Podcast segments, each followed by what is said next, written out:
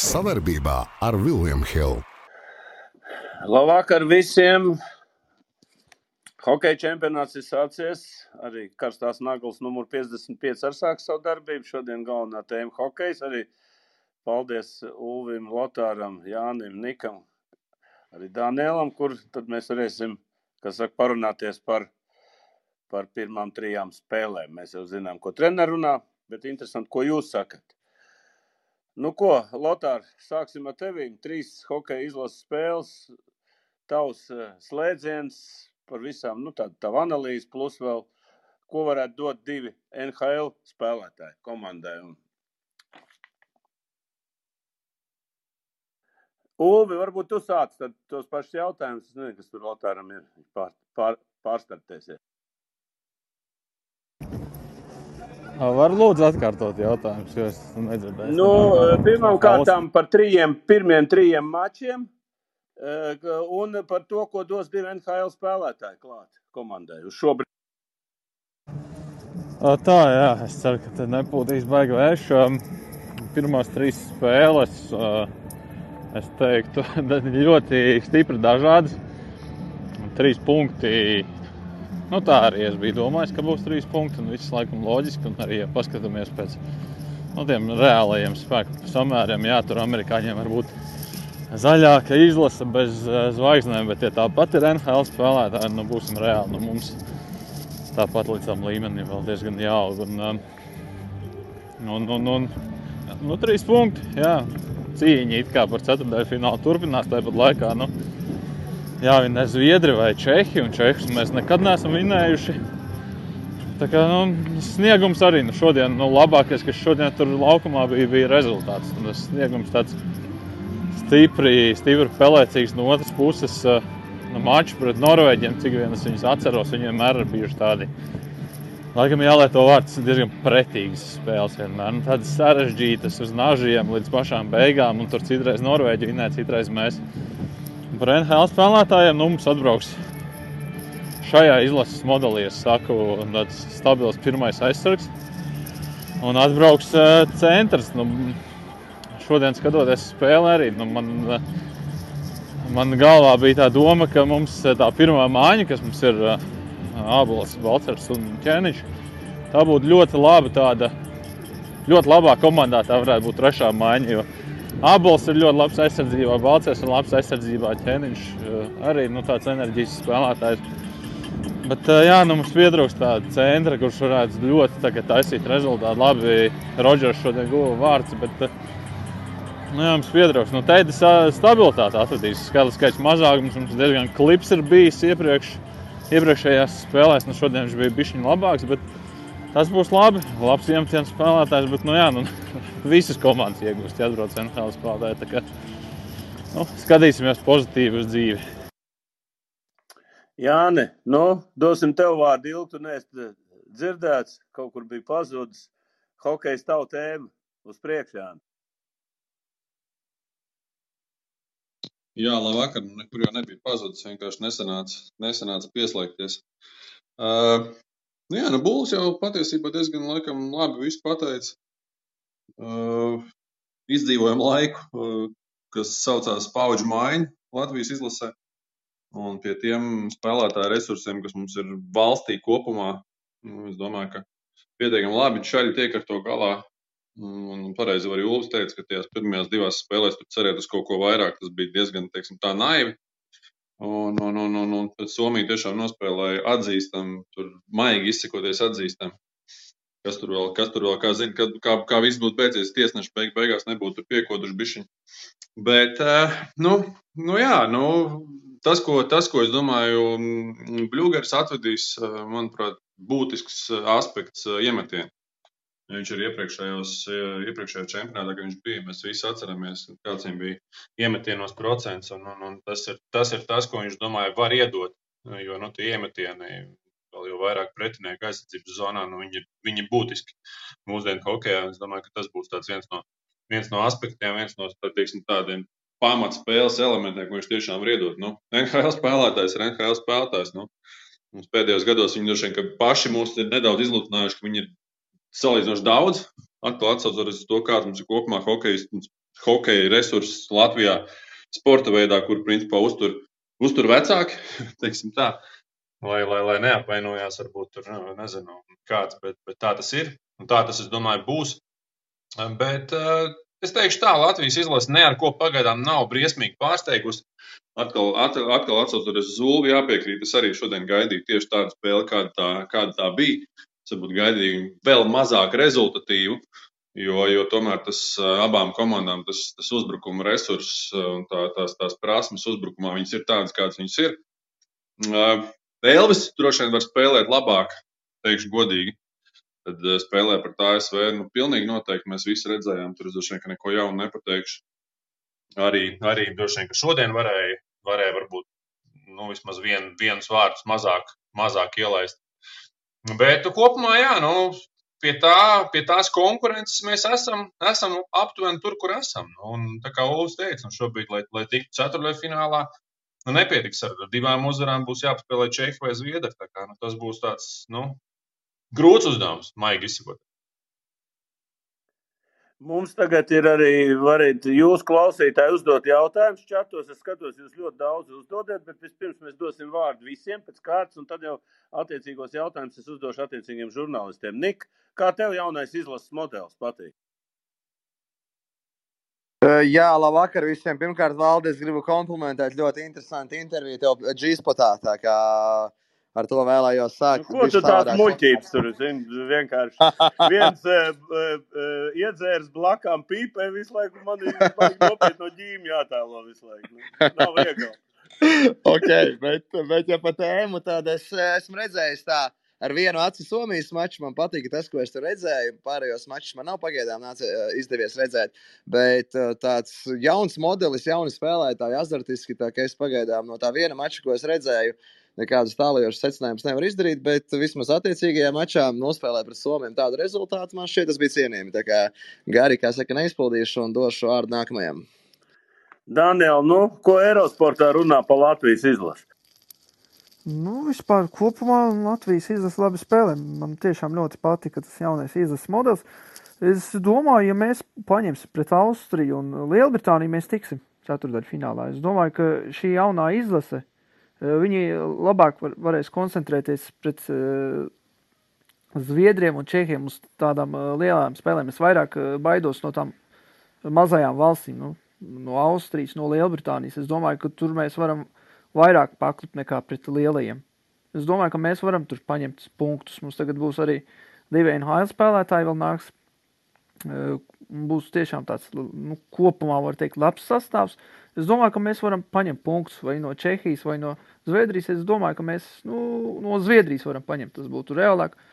Ja mēs paņemsim pret Lielbritāniju un Austriju, es domāju, ka mēs tiksim ceturdaļfinālā. Es tiešām ticu izlasē, jo viņi, jo viņi ļoti labi nospēlēja pret Somiju. Es nebiju gaidījis tik labu spēli, un ja tas čempionāts nebūtu bijis Somijā, ja tas čempionāts būtu kaut kur citur, es domāju, ka mēs būtu uzvarējuši to spēli. Tiesneši mums būtu varbūt atļāvuši uzvarēt. Nu, ko sāksim jautājums uzdot?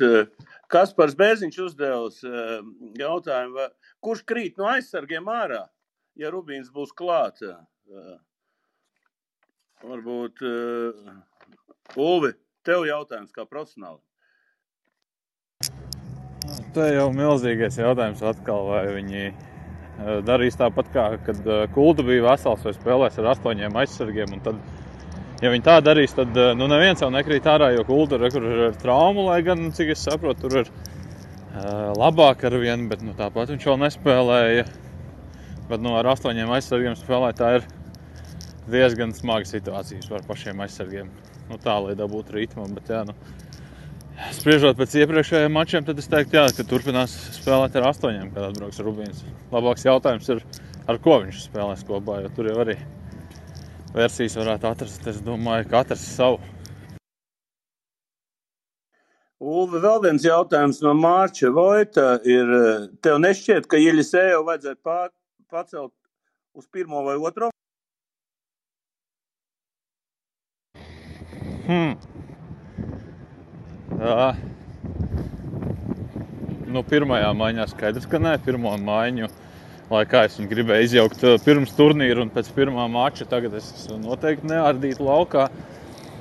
Otrajā maiņā, nu tad tev ir, otrajā maiņā tev ir jāliek, ka viņš blakus eh, Krastenbergam un Džeriņam. Tagad arī Harda Bukārta vietā, tad tu Rihardu Bukārtu liksi ceturtajā maiņā. Nu, es laikam šo, pēc šā brīža parādītās sniegumus labāk izvēlos tā, kā, tā kā šobrīd ir. Es paliktu pie tā, kas ir šobrīd. Jāni, dzirdi mani? Dzirdu, dzirdu, dzirdu, sorry, Valdi, ko, ko tu jautāji? Es jautāju par to, Andris Kājaks uzdod, vai piekrītat, ka, ka Kanāda šajā čempionā ir galvas ties pārāk par citām izlasēm? Nu, pagaidām laikam tā izskatās. Pagaidām tā izskatās, ka viņiem konkurenti būs maz gan pēc tās spēles, gan arī pēc tiem rezultātiem. Jā, noteikti. Es, es laikam piekritīšu.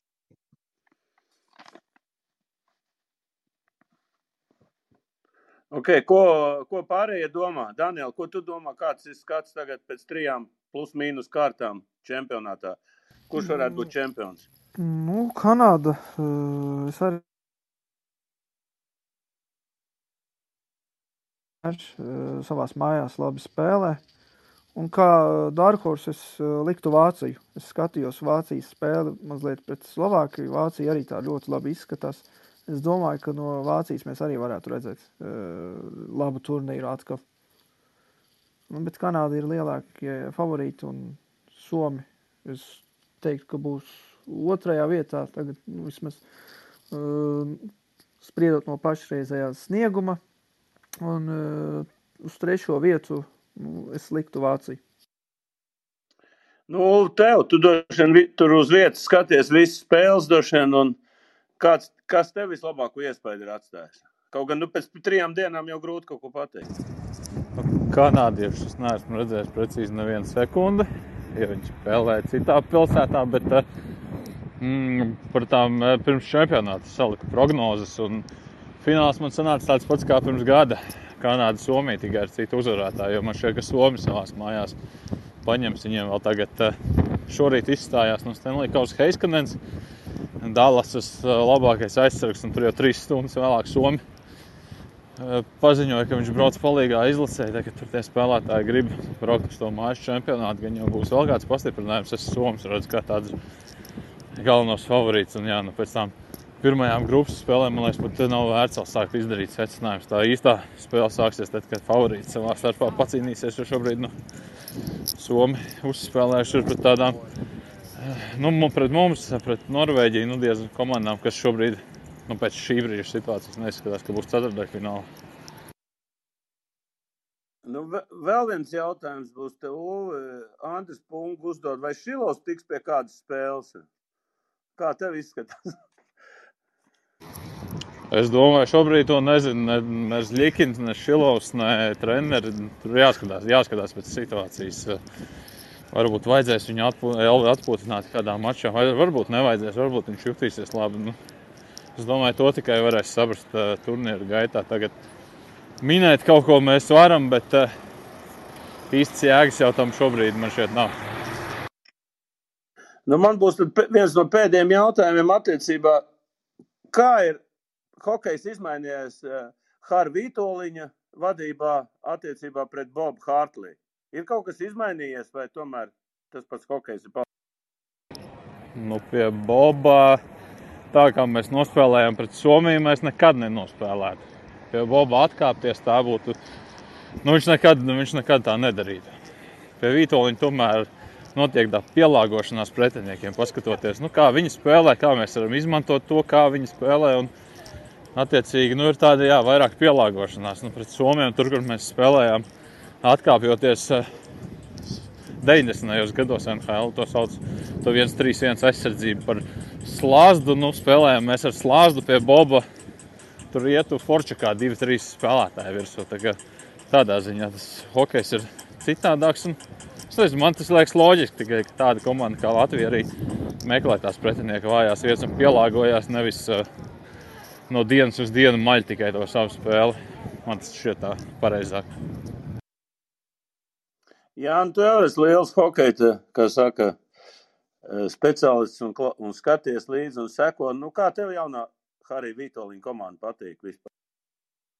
Jā, nu speciālists es tik cik, tik, cik skatos un tik cik klausos, ko man, ko man kā saka, gudrāk cilvēks stāsta. Es, ne, es diezgan daudz kontaktējos ar, ar, ar bijušiem spēlētājiem un arī esošiem spēlētājiem. Tad nu, daudzi saka, ka tas, tas treniņu process, nu, tas jau ir dzirdēts, bet, bet, bet tas treniņu process ir krietni pamainījies. Ja pie, ja pie Boba viņi vairāk strādāja pie tā, lai neļautu, neļautu spēlēt pretiniekiem, tad, tad, tad pie Hāra viņi vairāk strādā pie tā, pie tieši pie spēles ar ripu. Ja pie, pie Boba bija vairāk treniņos, piemēram, tas, tas darbs bez ripas, tā sava vieta, pozīcija, konkrētie, teiksim, tur iemetieni, piespēles pa bortiem un tam līdzīgi.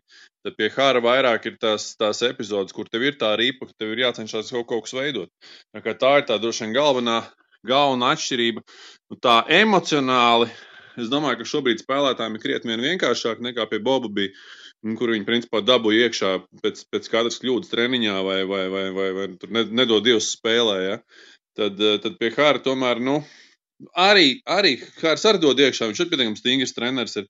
Bet, bet, bet es domāju, ka viņš eh, tomēr, nu, nu, es negribu teikt, ka varbūt vairāk rēķinās, ka to spēlētāju ir tik, cik ir, ka viņš te nevar saka, kasīties ar vienu, otru, trešo, ceturto. Nu, tur arī dažādi, dažādi ir dzirdēti ir viedokļi un, un stāsti, ja, ka viņš tur varbūt ir pabojājis ar kādu teiksim, tā, to, to, to, to, to, to mikroklimatu, savstarpējās attiecības un tam līdzīgi. Bet, nu, beig, beigās, nu, komandā jau treneris, trenerim un spēlētājiem nav jābūt nekādiem sirds draugiem vai labākiem draugiem. Nu.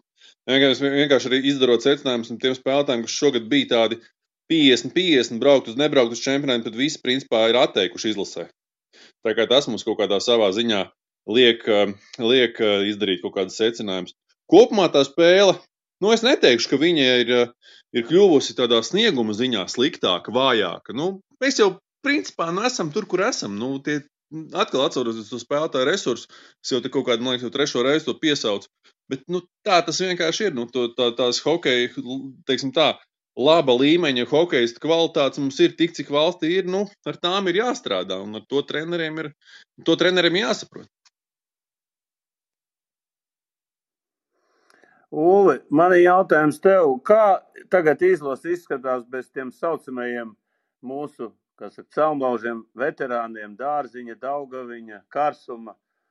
Kā izskatās vispār izlase? Nu, ir tā kā kompensēja, ir kaut kā kompensēti tie spēlētāji. Nu, nu, protams, ka viņus aizstāt. Es pat nezinu, vai šeit var runāt par aizstāšanu. Nu, viņiem ir ne tikai hokeja laukumā, bet arī personības ārpus laukuma. Un vēl tī, kā viens, gan Lauris, gan arī Kaspars bija mm, komandas kapteiņi. Nu, tas arī ļoti daudz pastāsta, bet nu, man šķiet, nu, ko tur, ko tur daudz kavēties. Pagātnē nu, tas ir viņu lēmums un jāspēlē ar tiem, kas ir. Nevis jādomā par tiem, kuru nav. Nezinu, man, man šobrīd tā piesauktā pauģu maiņa, nu, tam ir dabiski jānotiek. Agri vai vēl tāpat šie spēlētāji beigs karjeras izlasēs. Un, nezinu, man nav nekādas pretenzijas pret to, kā Latvijas izlase šobrīd spēlē. Jā, varbūt pret Norvēģiem tas mačs bija kāds bija, bet nu, trīs punktus paņēmām un beig beigās uzvarētājs netiesā. Nu, ko mēs gaidām tālāk? Man ļoti interesē, varbūt, Nika, ko tu domā. Tagad ir vēl divas spēles, ja nemaldos, ir ar Austriju un Čehiju. Nā, nākošās spēles, man liekas, ko tu tālāk gaidi, Nika, izējot no tā, ko, tu, ko mēs saprotam? Nu, es saku, es daudz neredzēju, bet es neloloju liel, liels cerības, ka mēs tiksim tajā astotniekā. Es tikko ieskatījos Indas pēc flashkorā, attiecīgi otrā grupā, tad tur tiešām ir daudz, daudz viss vienkāršāk, bet šeit, nu nezinu, man tomēr tās četras komandas, kas ir labākas, stipri iekrāsojās, un es domāju, ka nebūs jau vienkārši arī pret to tām komandām, kas it kā ir par mums vājākas un obligāti ņemamās, tā kā, nu man nav daudz ekspektāciju, ja iekļūst top 8, protams, priecāšos, un tas, manuprāt, būs labs rezultāts šajā gadījumā, redzot, kāda ir grupa. Bet, nu, ja procentuāli jāsaka, es teiktu 15%, ka tiksim, 85%, ka netiksim. Esmu šajā situācijā ļoti pesimistisks. Vēl man ir interesants jautājums. Mārcis Vaits uzdevis PNHL tiesnešiem. Nu, tiesneši, kā teikt, eh, jautājumu mēs nevaram aiziet garām mūžīgi katru gadu mēs viņus pieminam, tad bija tas Jerabeks vai kā viņi tur sauc. Man labāk patīk cits nosaukums uh, viņu uzvārdā.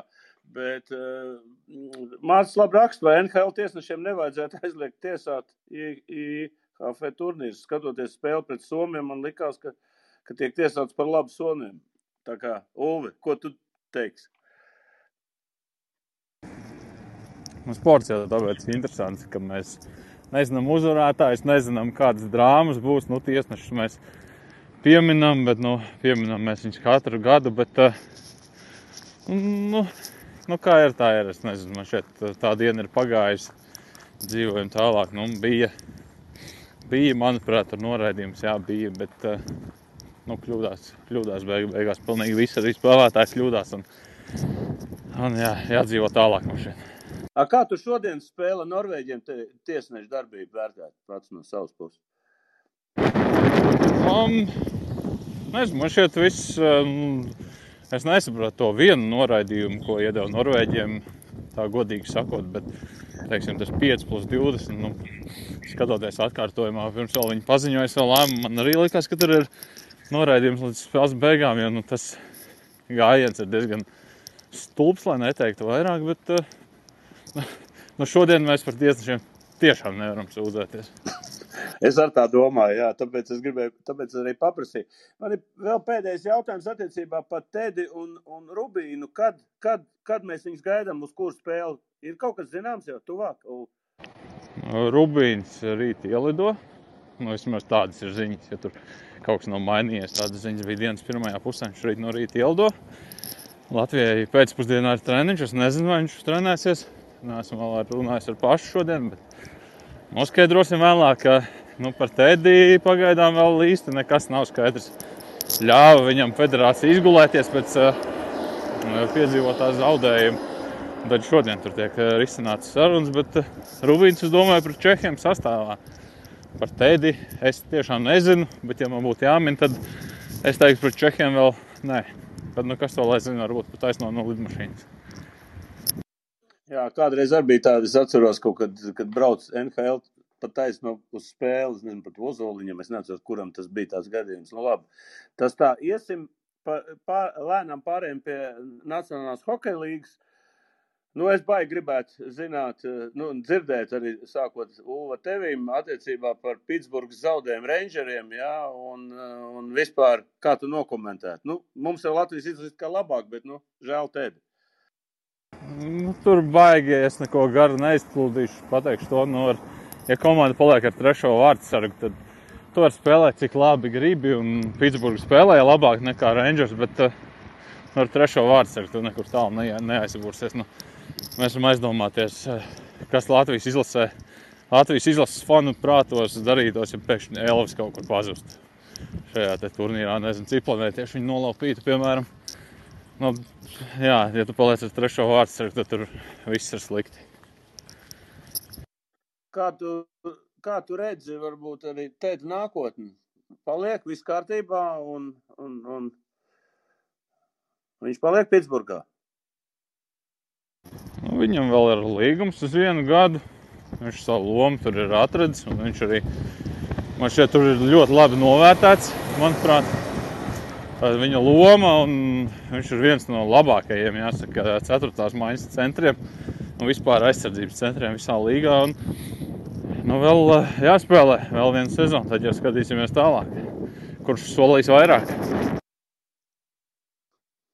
Daniel, nu kurš būs NHL čempions? Tagad ir palikušas, eh, kā saka, jau Kolorādo man ļoti patīk. Es. Es visu sezonu komentēju, man visvairāk patika Kolorādo. Floridā arī bija uzņēmis ļoti labu ritmu, bet viņi plēfos mm, man nepārliecināja. Un vēl es uz Tampa biju arī liktu cerības. Viņi arī ļoti labi uh, spēlē vispār kopumā. Viņi tāda nu, uzvarētāja komanda tiešām. Viņi pret Toronto tur izlīda. Viņi pēdējās desmit minūtēs izglāba visu sēriju un pēdējā spēlē uzvarēja. Bet es domāju, ka Colorado uzvarēs. Viņi tiešām spēlē vislabāko un ātrāko hokeju. Nu, mani favorīti ir Colorado. Bet redzēsim, vai viņi spēs uzvarēt, jo viņiem ir kaut kāds playoff lāsts. Viņi vispār playoff otrā kārtā vienmēr viņi tur paklup. Nu, redzēsim, vai šoreiz viņiem izdosies uzvarēt. Tāpat kā Toronto. Jā, jā ne, es tev gribēju uzdot arī Floridas fināls, nu, Floridas, es teikšu, fināls. Tas nav NHL fināls. Tampa Bay, Florida. Manuprāt, tas būs lielākais šovs, kāds viens var būt atkal. Ko tu teiksi? Es tev teikšu, es ņēmu. Es ņēmu tādu finālu nešaubīgi, protams. Nē, nu jā, skaidrs. Noteikti tas, tas, tas tā varētu būt, bet es, es piekritīšu Danielam. Kolorādo nu šobrīd, man liekas, rāda, rāda kaut ko. Nu, tie čaļi tur, nezinu, bišķi no citas planētas. Tā kā es arī uz Kolorādo uzlikšu tā pilnīgi godīgi runā. Nu, zin kā, pat, nu, kā saka, Kolorādo ir tā kā mūsu klubs vairāk, tāpēc, ka tur mēs Sandus tur ir spēlējis, izcīnījis kausu un tā tālāk. Nu, vēsturiski jāatzīst, man viena no manām mīļākajām komandām jā. arī neapšaubām. Ne tāpēc, ka Sāns ir spēlējis. Jā, jā, tieši tā, tieši tā, neapšaubām. Nu, Nik, tu sekoji NHL? Uh, ļoti, ļoti, ļoti, ļoti, ļoti, ļoti maz tā, ka es nevarēšu izteikties. Labi, es tāpēc gribēju tikai uzsvērt. Varbūt tu esi. Nu, nē, nē, nē, dosim, dosim tev attiecībā, pirms pāriesim pie basketbola, nu, par NHL playoffiem, kurš ir tavs favorīts un kurš, kur, un kurš vinnēs Stanley Kausu? Ja es zinātu, kurš vinnēs, es jau būtu uzlicis kādu labu žūksnīti. Bet, Nav problēma. Tā jau tur daudz totalizatoru draugos, bet uh, es pirms sākuma uzliku uz Kalgariju. Tā kā būtu grēks šobrīd kaut ko mainīt. Labi, viņi tur diezgan pamocījās tajā pirmajā sērijā, vairāk nekā kā es biju iedomājies. Otrs puses atkal no nu, Kolorādo turpretī nāca teiksim, tā, pēdējie miroņi. Viņus, viņi arī viņus godīgi apspēlēja, bet uh, Nu, redzēsim, ko viņa otrajā kārtā parādīs pret Sentlīs. Es lieku vairāk uz, vairāk uz Kalgariju un tas Floridas duelis, kas tagad būs. Nu, tur vakar traumu dabūja um, Redens Points Tampai. Principā jāsaka labākais centrs. Nedomāju, ka viņš šajā sērijā uzspēlēs. Nu, tas diezgan daudz maina. Tagad es pat vairāk liktu uz to, ka beidzot Florida aizies tālāk. Bet, jā, nu, Stanley Kausa prognozēt tur ļoti, ļoti grūti. Jā, un tu kaut ko gribēji piebilst? Nē, Ulus man pēdējā teikumā izņēma vārdus no mutes. Es gribēju teikt, ka NHL šobrīd, man liekas, ir neparedzējumākais čempionāts vispār. Ja mēs Jā. skatāmies, ka nu, NBA šogad, NBA šogad neapšaubām ir interesanti un aizraujoši playoff. Tas arī tas ar nav bijis sen, bet par to droši vien vēlāk, vēlāk runāsim. Un, uh, jā, es, es, kā es saku, NHL tur nekad neko nevar zināt. Šogad, šogad tas nav izņēmums. Redz, es varbūt dažus vārdus arī pateikšu. Es arī fantasy vinnēju savu, saka, savu grupu, un es tā pēdējā laikā sekoju līdzi, bet es baigi gribētu rietumos. Rietumos mēs jau neesam pieminējuši Edmontonu Oilers pret, pret Colorado. Tas būtu hokejs, tur, piemēram, McDavids pret McKinnonu. Nu, tas, es domāju, tur varētu naktī arī celties un skatīties tos mačus. Tur, un tāpat arī, nu, Harikens jau ir izteikts. Es nezinu, nu, Harikens, domāju, tiks ar Rangersiem galā. Viņi tomēr ir stipra līmeņa komanda labāk. Bet, nu, vai gribētos Floridas Hurricanes, nu, kaut kāds fināls, piemēram, tur Oilers pret Floridu vai, vai, vai Colorado pret Floridu, es domāju, tas būtu hokejs, kur, kur es domāju, vis, vis, visiem būtu interesanti skatīties. Jo tā tiešām, tikuši komandas tiešām tādas baigas uzbrukošs stilā un, un interesants. Nav vairāk tādu, nu, varbūt Harikāns vienīgie, bet pārējiem baigi. Ok, lēnām pārējiem pie basketbola. NBA notika šonakt eh, diezgan liela sensācija. Iepriekšējā gada finālists Phoenix Suns zaudēja diezgan pārliecinoši 30 punktus. Godīgi sakot, es eh, skatījos to spēli un izslēdzu, ka min, tad, kad bija kaut kāds 20 minūtes, 20 punktus iemet Phoenix, es sapratu, ka tas televizors jāslēdz ārā, ka tur nekāds fināls nesanāk. Man ir grūti spriest, es nezinu, Nik, tu jau mums arī basketbola cilvēks. Kas tad eh, notika vispār? Kas notika tajā spēlē? Jo kaut kāds tāds sviests ilgi nav dzirdēts. Jā, es piekrītu tev. Es arī ar kaut ko runāju šodien no basketbola cilvēkiem kopīgi pie pusdienām vai pie kā. kā attiecīgi, septītajā spēlē uh, dabūt iekšā pa 30 punktiem. Tur ir uh, kaut kāds psiholoģiskais apakšā, un uh, man būtu vispār interesanti pēc tam noskaidrot, varbūt no. Varbūt kādreiz būs kaut kāda informācija, kā var tā izgāzt septīto spēli psiholoģiskā ziņā. Phoenix Suns kā to izdarīja. Jo, ja tu esi visus regulāro sezonu spēlējis, lai dabūtu tās laukuma priekšrocības tajās septītajās spēlēs, praktiski katrā sērijā, izgāzt tā septīto spēli, tur apakšā ir kaut kāds psiholoģiskais faktors, ne tik daudz varbūt sportiskais. Ja? Tas būtu baigi interesanti noskaidrot. Mēs tam viens to nevaram izskaidrot, jo tiešām tur kaut kur klubu iekšēnē būtu jā, jāsaprot. Bet par to sēriju runājot, tad pirmkārt, es, mums zina, kā dažkārt arī mediju cilvēkiem jāmāk atzīt savas kļūdas, un es uzreiz pateikšu, ka Es prognozēju labākajā gadījumā vienu uzvaru Dallasai, jo man nepārliecina tas basketbols, kādu viņi darbojas. Un, lūk, par šo basketbolu runājot, tad sērijā ļoti daudz kas pamainījās pēc 0-2 nonākšanas iedzinājos Dallasai. Proti, Dončičs. Viņš ir gudrs spēlētājs, bet pagaidām jauns un epizodiski viņš aizraujās ar to savu basketbolu, kurā nu, viņš ir zināmā mērā selfish. Ja? Bet nonākot pie šī 0-2, viņš prata sagrupēties, kas ir laba īpašība. Prata attiecīgi saprast, ka viņam blakus ir tas pats Bransons, Dienvidijs, ir iespēja arī teiksim, tā, izmantot šīs kombinācijas, kur tas pats dāvis izskrien, buloks, kur šie snaiperi. Ja? Un viņš vienkārši sāk spēlēt nedaudz unselfish basketbolu, vairāk izmantot tos partnerus, epizodiski atdot to bumbu Dienvidiem, Bransonam, kaut kur aiziet stūrītī malā. Un tas arī palīdzēja to sēriju nolauzt, ka būsim reāli gan Dienvidīs, gan Bransons ir meistarīgi spēles veidotāji, spēlētāji, kas var darboties ar bumbu. Un, attiecīgi, kā viņiem bija iespēja spēlēt ar šo bumbu, viņi ir labā sportiskajā formā šīm izslēgšanas spēlēm, ko Bransons parādīja sērijā, kur Dončits varēja spēlēt simboliski. Tā kā vienkārši komanda ļoti labi pārgrupējās, pateicoties zināmā mērā arī Dončičam, viņa spējas, spējai saprast, kur bija problēma. Nu, bet par to tieši 7. spēli man arī bija pārsteigums, jo zaudēt 30 punktiem tas ir tiešām kaut kāds vājprāts, jā, esot savā laukumā. Daniel, es tūlīt došu visiem, visiem katram vārdu par šo NBA, bet es, godīgi sakot, es nu, jau kopā, kad mums bija bookmaker prognozes pirms bracket, es jau godīgi sakot, jau prognozēju, ka nu, absolūtais favorīts ir Golden State Warriors. Es nezinu, kāpēc. Jo tādu basketbolu, kā viņi rādīja, man liekas, ka Phoenixai ir, ir, viņiem ir savas problēmas. Nu, viņi, uh, Viņi pirmkārt baigi izlikās uh, regulārajā čempionātā, un, un viņiem vienkārši nepietika resursi. Otrs, Kris Pols, kuram kā izšķirošās spēles kaut kas notiek ar viņu. Nu, tas ir katru gadu, un, un nekad viņam neļaus, un tas arī bija. Un šoreiz atkal, kā bija moments, kā viņam varēja iedragāt, tā, tā, tā tik viņš atkal pazemots. Kārtējo reizi nezinu, kā, kā tā Phoenix izies no visu šī tā kauna, kā viņi piedzīvoja. Kas attiecās, man prieks par Dāvi. Dāvs ir atkārtojis Latvijas rekordu pusfināls. Nu, es teikšu tā. Jā, tas N, N, NBA, kā var pateikt, NBA pusfināls. Tas ir nu, viena no četrām labākām komandām. Nu, skaidrs, ka viņi nav favorīti. Un, bet kas man priecē austrumos, man priecē tas, ka Bostonā, piemēram, iesāk čempionātu ļoti, ļoti slikti. Šobrīd viņi, nu, viņi ir diezgan liela favorīti. Jā, kā... Ja drīkst ātri vēl es pabeigšu savu sakāmo par NBA, ja tūlīt es eju ēterā ar Itālijas basketbola playoff, tad vēl, vēl par dāvi runājot, man ļoti patika viena nianse viņa sociālos tīklos. Nu, viņš nespēlēja. Viņam, zikā, viņam tas, tā loma šajā spēlē bija simboliska, un sērija arī tas ir kā amerikāņu kalniem, kad viņš tiek izmests metienis, kad netiek. Bet kas man patīk kā viņā kā personībā? Viņš nākamajā rītā ieliek savā Instagram kontā vienu storiju, kur Luka Dončičs apspēlē, un viņš sajūsmā. Vēl vienu storiju, kur vēl viens viņa komandas biedrs skaisti apspēlē. Un trešo bildi ieliek, ka laimīgs ir apmēram nākamajā kārtā. Ja? Un tā ir ļoti laba zīme, ka spēlētājs nevis apmēram domā, oi, kā gribētos vairāk iesaistīties tajā sērijā, tikt pie saviem metieniem, bet viņš ir ļoti priecīgs par to, ko komanda ir izdarījusi. Ja? Tā, tā ir ļoti laba un kārtējais kompliments Dāvim par to, cik viņam ir labs tas saucamais sportista mindsets.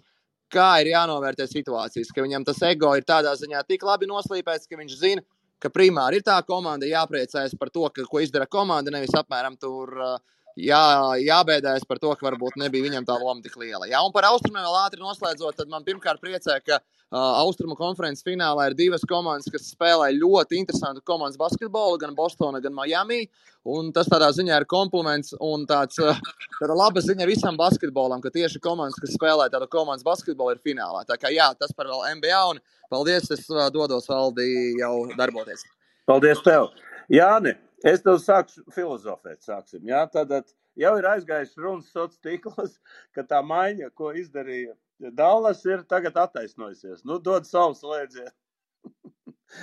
nu, es domāju, ka, es domāju, ka neapšaubām. Nu, mēs jau redzam savu, savu atlikumu. Nu, tas pats Dienvidīs arī. Nu, viņš, viņš to savu, savu darbiņu ir padarījis jau, jau līdz šim. Jā.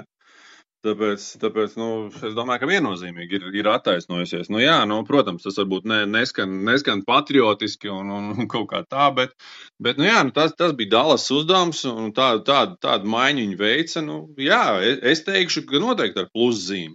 Neapšaubām, jā. Es absolūti piekrītu Nikam, un šīs sērijas laikā varbūt vēl, vēl, vēl vienu lietu pieminēšu vēlāk, vēlāk bet uh, Dončiča tā loma, ja mēs esam pieraduši, ka Tā Dālas visu laiku tur min to Dončiču, tā komanda ir veidota ap Dončiču, jā, bet tā, tā, tā, tās prasmes, kā viņš spēja uh, pārslēgties pats, uh, jūtot, ka varbūt tur, nezinu, komandai neiet, un kā viņš atrada to, to savu lomu, paralēli atrodot lomas arī komandas biedriem. Nu, tas, bija, tas bija tiešām neticami. Un vēl viena lieta, ko es gribēju arī sērijas gaitā. Nu, Bukera arī savainojums, kas arī, es domāju, iespaidoja, jo mēs, nu, mēs nezinām, cik procentiem viņš bija beigās, beigās tur, ko viņš, ko viņš varēja, ko viņš spēja un tam līdzīgi. Tā kā es domāju, ka tas ir vēl viens aspekts, kāpēc šajā sērijā arī tur viss, viss bija kā bija. Jā, ne karma. Karma, es saku, Kristopols, kur nu, ir karma, tur mūžīgi kaut kāds traumas Hardenam bija, es atceros, viņš spēlēja kopā, tad tas, tad tur visu laiku kaut kas notiek. Tur. Jā, jā, es tev piekrītu, un karmai sportā principā ir baigā, baigā, baigā, jā, tā ir baigā lieta. Zin, Jā, neapšaubām. Visi ņirds par to, bet, nu, bet, bet nevar katru gadu tas atkārtoties. Nu, Tieši tā, fakti runā paši par sevi. Tieši tagad jūs sakat, jā, un, un katru, katru gadu varbūt nē, bet bieži tas atkārtojas. Tā ir. Jā. Daniel, man ir tev jautājums, vai Dallas var uh, uzvarēt Golden State Warriors? Nu, ja viņi paņems pirmo spēli, tad izredzes uh, varētu būt, bet es nedomāju. Un es gribēju pateikt uh, par Krispolu to, ka viņš man ļoti atgādina Tracy McRaidiju, kuram uh, vispār plēfos negāja. Krispols tiešām ir tāds pats, kāds bija pagātnē Tracy's McRaidijs. Viņi abi paši divi ļoti nu, labi tādi talantīgi spēlētāji bija, abi normālo sezonu vispār dominēja, bet plēfos viņiem abiem uh, vispār negāja. Un arī McRaidijam bija tāda problēma, ka visi viņa tie, nu, teiksim, tās labie komandas biedri tur satraumējās plēfos un tā tālāk. Un tāds pats stāsts ir arī Krisa Polam. Es domāju, ka Golden State Warriors uh, paņems Dallas. Jā, nu, es teikšu tā, ka vismaz manuprāt, arī, kā tu teici, Bostonā, piemēram, nu, kā var komanda Bostonā veidoties. Ja? Nu, tagad varbūt mūsu klausītāji, kas, kas, kam interesē tiešām basketbols, paskatīties to winning time, to par, par, par showtime komandu, kur Magic Johnsons iesāka un Jerry Bass izveidēja komandu. Un tad, kad tu nosties to, to visu to seriālu, tu sāc saprast, nu, vispār, kas ir, ka, kas vispār ir, nu, kas ir vispār komanda. Un kā viņi sastāv, un kādas ir attiecības, un kā tur cilvēkiem ir savas ambīcijas. Tas ir NBA. Eiropā bija savādāk. Tur pavisam citas attiecības. Un kā tur ir starp attiecības starp ģenerālmenedžeru, starp treneri, starp īpašniekiem un tā tālāk. Nu, skaidrs, tur 80. gadus tur bija cits dzīves ritms, un tur bija pavisam jautri. Tā kā es drīzāk Kasparu Kambalu, mums ir tāds, eh, kas saka, vienu, vienu mēs uztaisīsim kopēju eh, kopēju eh, ierakstu attiecībā par šo filmu, jo tur ir daudz interesants detaļas. Tur ir pēc Rēlīs, Džerry Vests, kas ir pasaules šobrīd basketbola zvaigznes, un Džerry Bass, kas ir aizgājis. Vienkārši, nu, tik daudz detaļas ir, nu, pa ko mūsu klausītājiem un spēlētājiem, un, kas ir cilvēki, ir jāzina. Ja? Jo vēsture jau ne, no vēstures nekur neaizbēgs. Tie, tā situācija ir. Tagad mēs redzam, Bostonā, piemēram, arī viņai tik liela tā, kā var pateikt, nu, tāda uzvaras, tā, kā var pateikt, tā, tā, viņas vairāk ir uzvarējusi komanda, un tā Bostonai tas tāda iekšējā tur tāda enerģija, kad, nu, kad viņi var, viņi var tikt finālu, mans fināls ar Golden State Eh, Bostonā, es domāju, ir, ir diezgan reāls. Eh, Jāni, kāds tavs fināls ir kas būs čempions?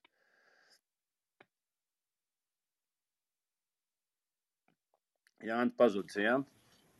Mm, tad man izteikt, jā. Nu, jā. Es teicu, ka Golden Sorry, State... Valdi, jā, es, es, teikšu, es teikšu, ka Golden State uh, finālā būs ar Bostonu.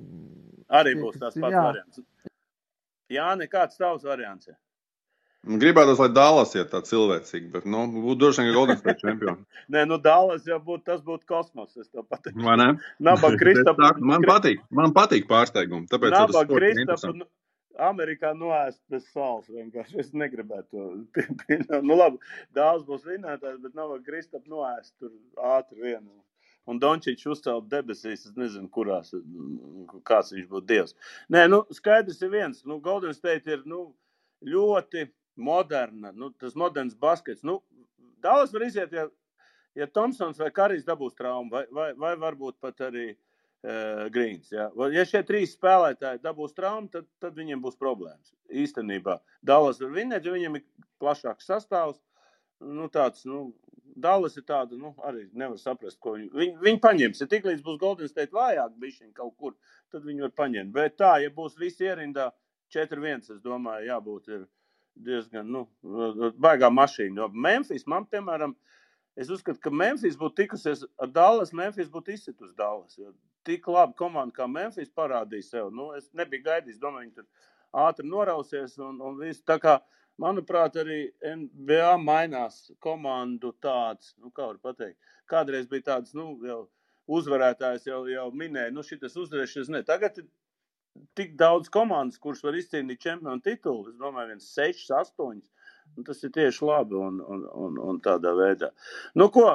Paldies par basketbolu. Pāriesim pie virslīgas. Virslīgā 12 plus mīnus trešā daļa čempionāta ir noslēdzies. Un, uh, pirmās intrigas ir, mēs jau ar, uh, ar Edmundu esam jau, vēl sazinu, jau cik daudz runājuši par to virslīgu.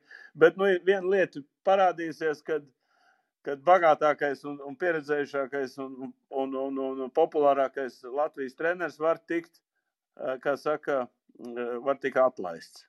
Nu, Edmunds stāst, kas ar to futbola klubu Rīgu notiek. Un... Labvakar, labvakar. Nu, iespējams, par skaļu, par skaļu vārdu ir atlaists, jo formāli jau tikko arī Rīga, kamēr notika tev raidījums un pirmās tēmas, tika apspriestas Rīga FC, publicēja jau oficiālu paziņojumu, ka treneris ir prom, bet tur formulējums ir nevis, ka viņš ir atlaists, bet ka viņš ir pārdots. Redz, kā izrādās arī trenerus ne tikai atlaiž, bet arī pērk un pārdot. Un, tas šitas tiek... man patīk. Šitas... Jā, jā, bet es zinu, kā tur, es domāju, tas arī ir pavisam reāls, tā ir reāla informācija. Labi, man te būtu gari jāstāsta. Pirmā lieta, kas jāpasaka, noteikti, pastāst, ka... Pastāst, mums jāzina. Labi, no, no paša sākuma līdz pašām beigām, kāpēc vispār Torstens Finks nonāca Latvijā, tas tāds, bija daudziem pārsteigums. Un, un es teiktu tā, ka iespējams viens no globālā līmenī pa, pazīstamākajiem cilvēkiem pasaulē bija tieši Latvijā, nu, ja runājam par Latvijas sportu. Uh, Cik es zinu, nav pār, pilnībā pārbaudīta informācija, bet cik es zinu, tad iespējams, ka Lomakins, kas ir Rīga prezidents un īpašnieks, gribēja nopirkt arī kādu klubu, varbūt pat divus klubus Rietumē Eiropā. Cik dzirdēju, runa ir par Beļģiju, par Franciju. Nemāku pateikt, vai augstākā līga, bet visticamāk, ka jā. Un tad iespējams, ka Lomakins teiksim, nopirka Finku, parakstīja viņu līgumu, iespējams, kā kaut kāda aģentūra vai tam līdzīga. Un viņam nu, nosacīti viņš ieguva īpašuma tiesības uz šo speciālistu. Un, attiecīgi, tik, viņš tika plānots kādam no šiem lielajiem klubiem Rietumē Eiropā. Un uh, sākās uh, visiem zinām bēdīgais karš, Krievijas iebrukums Ukrainā, un, un tas viss nojuka šie plāni, un, un Lamakins tur neko nevarēja vairs nopirkt. Tā kā niansēs arī nemāk pateikt, kāpēc nevarēja nopirkt, vai viņam nauda kaut kur nobloķējas, vēl kaut kas, tas, tos, tas jau ir detaļas, par kurām es neesmu spējīgs tagad runāt. Nu, lūk, un nu, palika viņš Latvijā, jo Lamakins viņu nosacīti bija nopircis. Un uh, strādāja, strādāja, strādāja, bet, cik saprotu, abas puses nebija gluži apmierinātas ar, ar notiekošo. Kā zināms, tad Rīgā tie rezultāti nebija labākie, bija zaudējumi, un šobrīd arī tabulā ceturtā vieta.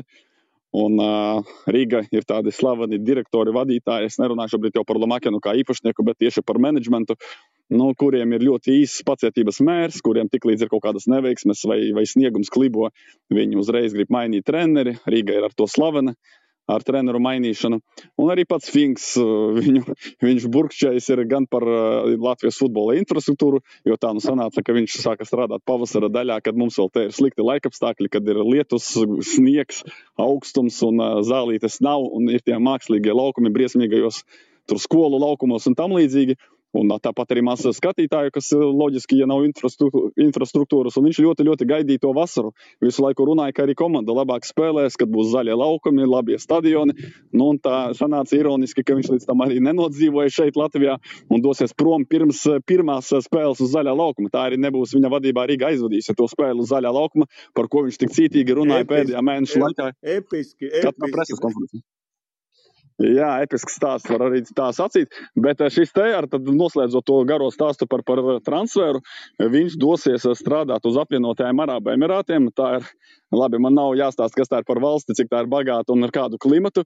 Un uh, Riga tur ziemā trenējās Finka vadībā. Un, protams, ka iespējams pat tā nav tā pilnīgākā sakritība. Varbūt tur Finks ir kādu iepazinās vai, vai tam līdzīgi. Tās atkal manas spekulācijas, bet neapšaubāmi, ka nu, Finks labprātāk strādās tur nekā, nekā drēgnējos Latvijas laikapstākļos, kur futbolu diemžēl nenāk tik daudz cilvēku.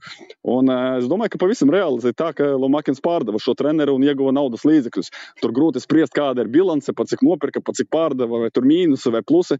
Bet tā noteikti nav kaut kāda spekulācija, lai tikai teiksim, tā mīksti viņu atlaistu. Es domāju, tas tiešām bija šāds darījums, jo Finks, acīm redzot, nejūtās šeit laimīgs un varbūt arī, arī pats varbūt kaut kur inicēja, pats atrada šo variantu, piedāvāja Rīga īpašniekam, kurš, kurš to labprāt pieņēma, jo direktori arī nebija laimīgi par komandas sniegumu un rezultātiem. Nu, ko pāriesim pie čempionāta. Mēs, es, Es jau po pirmās dienas teicu, ka es nu, intuitīvi jūtu, nu, ka būs labs čempionāts. Tu teici, nē, tur tā un šitā un vēl kaut kā, bet, redz, manuprāt, pēc 12 kārtām man vairāk ir taisnība. Nu, nezinu, nezinu, manuprāt, arī teica, ka labs čempionāts ir tas, kur, par ko mēs varbūt tur diskutējām, vai nav par daudz komandu, vai nebūs lielie rezultāti. Nu, par tādām lietām. Bet par to, ka ir četras komandas, manuprāt, es arī sacīju, ka Rīga vienalga, kāds tur sastāvs, budžets vai tur finks, bet ka visticamāk Rīga neklāsies viegli. Rīga noteikti bija mans galvenais favorīts. Es liku Rīga pirmajā vietā, pašlaik viņi ir ceturtie. Šajā vadošajā četrniekā principā var sacīt, ka viņi ir pēdējie. Bet nu, tā punktu atšķirība tur nav liela. Un patiešām tie zaļie laukumi, tie lielie stadioni, es domāju, Rīga būs izdevīgāki. Plus tagad parādīsies visticamāk drīzumā jauns treneris, kas arī dos jaunu impulsu. Un tāpēc Rīga joprojām ir uzskatāms par titula kandidātu. Un čempionāts patiešām ir labs, tur es varu piekrist.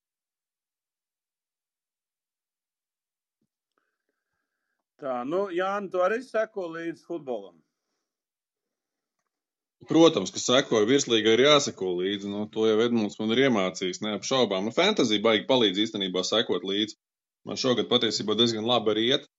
Un, un, un jā, Edmunda, es gribēju uzvaicāt, vai patiesi baumas, ka Tamas varētu būt viens no treneru kandidātiem Rigai?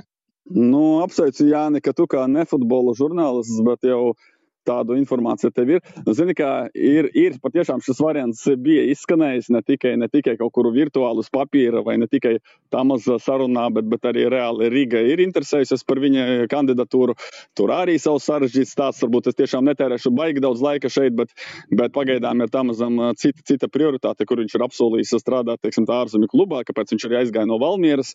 Un uh, Rīga, viņš, es domāju, kopumā tādā neitrālā brīdī viņš būtu laimīgs pārņemt Rīga vadību. Tas ir viņam, nu, ja ne gluži bijis sapnis, tad tāda ambīcija viņam vienmēr ir bijusi paņemt vai Rīga vai RFS. Ar RFS, cik saprotu, tur nekad nekas nesanāks, jo tur dažādas, dažādi skatījumi uz dzīvi vadībai un tam mazam, bet, bet Rīga varētu būt reālāk. Bet acīm redzot, šajā brīdī tas tomēr nenotiks, lai gan tiešām kaut kādas pārunas bija. Nu, pagaidām Kristaps Blanks, Rīga otrais treneris, pārņems komandas vadību. Un šeit vēl tāda liela, svarīga nianse, ka tagad paliek, ja nemaldos, trīs kārtas līdz izlašu pārtraukumam, un tur būs izlasē spēles, būs čempionātā pusotra vai divas nedēļas, cik tur tas, tas pārtraukums. Un es domāju, ka tajā brīdī visticamāk Rīga varētu kādu atrast. Esmu dzirdējis par versiju, ka tas varētu būt treneris no Pafos, no Kipras sistēmas, kur, kur, kur arī pieder klubs tam pašam Lamākienam, bet tas vēl laikam nav skaidrs. Iespējams, ka pats klubs vēl šo lēmumu nav pieņēmis. Un pagaidām Blanks, es domāju, šīs trīs kārtas līdz izlašu pārtraukumam novadīs. Klau, Edmund, Edmund. Valdi, var vienu jautājumu Edmundam? Lūdzu, lūdzu, lūdzu. Jā, jā Edmund, kā, pa kādām summām vismaz aptuveni paspekulē, ko mēs varam runāt, te tie rekordi, rekordi summas tiek pieminētas. Kas tas ir? Nu, tie ir, kas tie ir? Desmiti, simti, miljoni? Kas, kas tas ir? Šitā gan es īpaši nespekulēšu, tāpēc, ka man nav ne nojausmas. Es apmēram varu nojaust, kāda ir gada alga, bet transfers tas atkal ir kaut kas cits. Tur jāskatās, kāds ir termiņš un, un tā tālāk. Es domāju, ka noteikti tie nav desmit tūkstoši beigas. Tas nav kaut kāds mazais sporta veids, tas ir sporta karalis futbols. Tur noteikti ir simtos tūkstošos, bet vai tas ir miljonos arī diezin vai. Bet, nu, tur jāskatās arī, kā, kā tur algas kompensācija, par ko vienojas. Iespējams, ka tas ir kaut kāds komplekss darījums. Varbūt tur, nezinu, infrastruktūru var, Rīga varēs doties uz apvienotiem Arābu Emirātiem par velti trenēties. Nu, tur, tur varētu būt tāds ne, ne tik vienkārši, ka mēs nopērkam un summa. Tur daudz, daudz mainīgo faktoru, bet noteikti, ka runa ir par diezgan lielām naudas summām, vismaz Latvijas sporta kontekstā. Izšauju Edmundu vēl kādu uzvārdu. Es jau tā maz izšāvu, izšauju tu kādu, kas vēl ir kandidāti starp kandidātiem. Es domāju, ka pat Rīga vēl nezina. Tāpēc arī, nu, ne- kā jau minēju, ir variants par PAFU sistēmu, kur ir arī viens uh, slavens, arī bijušais Madrides Reāls spēlētājs, bet uh, viņš šobrīd ir nu, strādā un ir amatā. Es tiešām negribu šobrīd minēt, jo, kā jau teicu, ziniet, te ir tāda lieta, ka Rīga, uh, Rīga vadības sistēma ir pati par sevi arī diezgan komplicēta, jo ir šis Telomakins, kuram ir joprojām spēkā aizliegums atrasties Latvijas teritorijā. Un ir vietējā kluba vadība, un tur bieži vien tur tie viedokļi ir atšķirīgi, versiju ir daudz, un kamēr viņi paši nonāks līdz kopsaucējiem, plus vēl kuri tur treneri ir brīvi, vai viņi piekritīs. Es domāju, tas nenotiks tik ātri, jo pārunas par, par Finku un atvadīšanos no viņa notika burtiski šajās dienās. Es neticu, ka ir iespējams tik ātri kaut kādu slavenu treneri vai pazīstamu treneri uzreiz sarunāt. Tas, tas nav tik vienkārši. Cik bija. Finkam, Finkam pēdējais valdi jautājums no manis, tad es skatos uznācienu futbolu, futbola, futbola skatos. Cik bija jā, gada alga Finkam? Arī man insider nav, bet es, manuprāt, jau ziemā teicu, ka kaut kas varētu būt starp miljonu, pusotru miljonu. Tas ir gada, gada izteiksmē. Nu, tur atkal jāskatās, vai ir asistentu algām vai nē, jo tie ir vēl divi cilvēki līdzi, kuriem arī ir normālas algas. Es domāju, ka kopumā gada ietvaros tas ir varētu būt kaut kāds pusotrs miljons uz visiem trim. Bet nu, tagad skaidrs, ka viņš nav nostrādājis pilnu gadu, un tur ir vienojušies par kaut kādu uh, citu, citu, citu iznākumu. Tas, ko es vēl gribēju ļoti pateikt, ir svarīgu lietu, ka novērtējiet arī Latvijas futbola virslīgas līmeni. Nu, nav tā, ka atnāks Finks, ar, kurš ir kļuvis par Šveices čempionu kā treneris. Tas ir kā piemērs, ka viņš nav tikai slavens futbolists, bet arī kā treneris ir kaut ko sasniedzis, trenējis Injestu, Šakīri un tā tālāk. Un uh, atnāks un ar labāko, lielāko budžetu uzvarēs. Viņš, starp citu, arī piedalījās komandas komplektācijā, cik es zinu, ņēma sev zināmus labus spēlētājus tieši uz Rīgas. Un redz, kā viņš ir 4. vietā, un kaut kādi, kaut kādi piedošiet, piedodiet, vietējie speciālisti, Jā, Moros, tur, Kalns, paņem viņu un apspēlē. Tā kā novērtēja to, ka šeit šis čempionāts patiešām ir sarežģīts, un klubi strādā profesionāli, un, nu, un tas, tas ir grūti uzvarēt Latvijas čempionātā. Edmunds, Daniels, uzdošu jautājumus, mēs vēl parunāsimies. Man ir jautājums, nu, Lomākins tagad nevar iebraukt Latvijā. Apēc kā viņam tas klubs vajadzīgs? Nu, tāpēc, ka bija jau notikuma chronoloģija. Viņš jau nepirka tajā brīdī, kad viņam jau bija aizliegts. Viņš pirka Nu, labi, klubu. bet, bet Tagad- situācija kāda ir? Viņš A, ko tagad viņam darīt? "Tā man Ko viņam darīt? vairāk." Pārdot klubu, nu nē, nu, pi- pirmkārt, ir, cik saprotu, tomēr viņam cerības, pirmkārt, tas aizliegums, ja nemaldos, ir terminēts, otrkārt, viņi tur iespējams pacentīsies vēl, vēl teiksim tā, dabūt to zaļo gaismu un, anulēt to liegumu. Jāsaprot arī, ka politikā mainās cilvēki, šogad arī saimas vēlēšanas, tur var kaut kas pamainīties tajā ziņā. Bet kopumā, ja, ja tas viss ilgs un viņš nevarēs ilgstoši atrasties, piemēram, viņam uzliks to liegumu, un viņš sapratīs, ka viņš nekad mūžā nevarēs šeit ierasties, nu, tad es pieļauju, ka varētu viņš mēģināt šo klubu pārdot. Bet, bet nu, pašlaik, nu, nē, nu, viņš ir ieguldījis šeit daudz naudas, arī, cik saprotu, arī mīl futbolu, seko futbolam kā sporta veidam. un Viņam, viņš tāpat seko Rīga komandai mūsdienu laikmetā, kad var sekot arī attālināti komandai un sazināties ar komandu attālināti, tad nav nekādu problēmu. Nu, izjust to futbolu, baudīt to futbolu. Es domāju, ka viņam nav tādu domu šobrīd šo klubu un projektu pamest vienkārši novārtā. Viņam nesanāks kā Abramovičam? Nu, es neesmu politiķis, to es nemāku pateikt. Nē, es domāju, nu, ka noņem klubu un, un vēl eh, pārdot klubu bez viņa un, un naudu noņem. Nu, tā to man, to man grūti komentēt. Es, es jokoju. E, Daniel, ko tu gribēji uz, uzjautāt? Nu, man vispār tāds mazs šoks bija vispār par algu. Nu, alga Turcijas augstākās divīzijas treneru alga vispār kopumā diezgan solīda alga. Gribēju to tikai. Nu, bet es, var, es varu, protams, arī kļūdīties. Es uh, varu arī ar šiem Nu, skaitļiem protams, jā, bet nu, plus mīnus. Tas, tas ir mans minējums, Jā. bet nu, jāsaprot arī, ka viņš patiešām ir liels vārds. Un, un, un, un, un, un tu nevari uz Latviju. Saprotiet, Turcijā vēl ir viena lieta, ja salīdzinām Latviju un Turciju. Uz Turciju zināms treneris var aiziet nevis tāpēc, lai saņemtu lielu naudu, ne tikai tāpēc, bet arī lai izceltos, lai kļūtu par tur, Turcijas čempionu, spēlētu čempionu līgā un varbūt viņu paņemtu uz Anglijas Premjerlīgu. Nu, Latvijā šādu, šādas iespējas nevar piedāvāt, ka tu kā treneris vari tik pamanīts, sasniegt lielus augstumus un izsisties. Te var tikai ar naudu paņemt, tāpēc nākas teiksim, tā, pārsolīt un, un, un nākas maksāt ļoti daudz, lai pievilinātu tādu ranga speciālistu strādāt uz Latviju. Jā, piekrīt, bet diezgan iespaidīga summa vispār.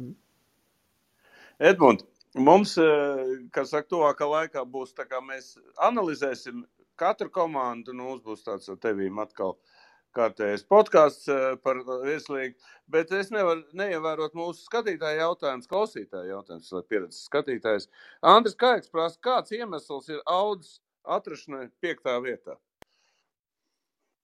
Nu, pavisam vienkārši Audai arī ir labs budžets, arī laba nauda. Un, ja Supernova un Tukums 2000 uzkāpa uz virslīgu un, un, un, un turpina tādā zemākā līmenī spēlēt, tad Auda nomainīja visu sastāvu, paņēma leģionārus, paņēma labu treneri.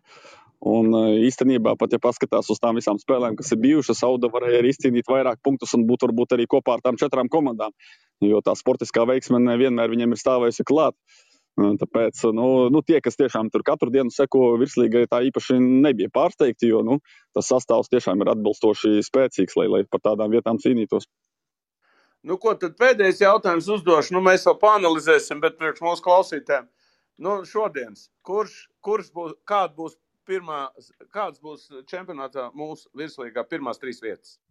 Nu, no šodienas. Jā, no šodienas es pateikšu tā, vispirms ievadam, ka vislabākais sniegums, visspēcīgākais sniegums, lielākā jauda uzbrukumā, kas ir svarīgi, lai, lai nezaudētu punktus arī pret apakšgalu, noteikti ir Valmieras komandai. Tā tīri snieguma ziņā man Valmierieši simpatizē visvairāk, bet eh, pirmo vietu es tomēr došu RFS. Uh, Tāpēc, ka priekšā ir vasara transferu lokus, RFS ir jāspēlē arī līgā, un esmu dzirdējis, ka viņi tomēr uh, skatīsies, kā pastiprināt sastāvu. Viņiem ir arī līdzekļi, ir iespējas. Un par Valmieru tieši otrādi. Drīzāk tur varētu tas pats Raimons Krolis, kur pus, puse Latvijas futbola sabiedrības aicina Raimondu brauc jau projām. Tev šeit kā, tev jāspēr tas nākamais solis, šeit tu esi jau daudz ko sasniedzis. Varbūt vēl kāds no līderiem aizbrauks projām.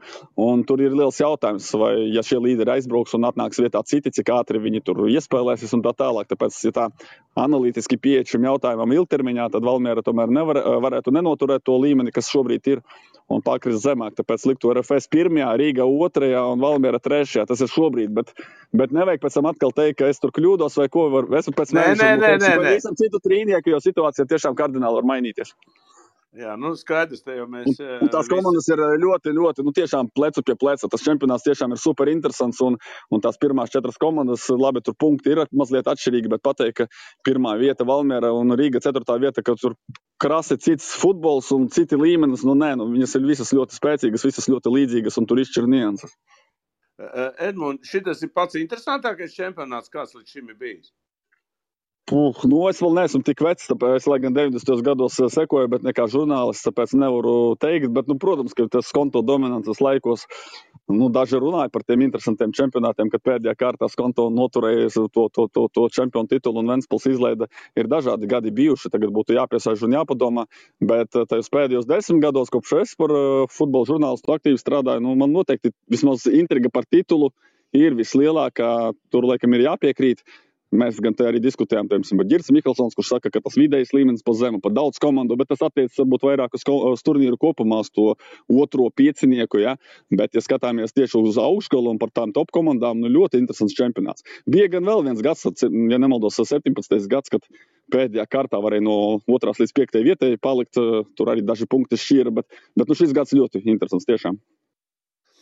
Nu, ko, liels paldies, Edmunds, kad atradi laiku. Tu, es tev sazvanīšu, tad mēs taisīsim podkāstu par līdz izlases tam, kā saka, brīdim, tad, kad izlasa.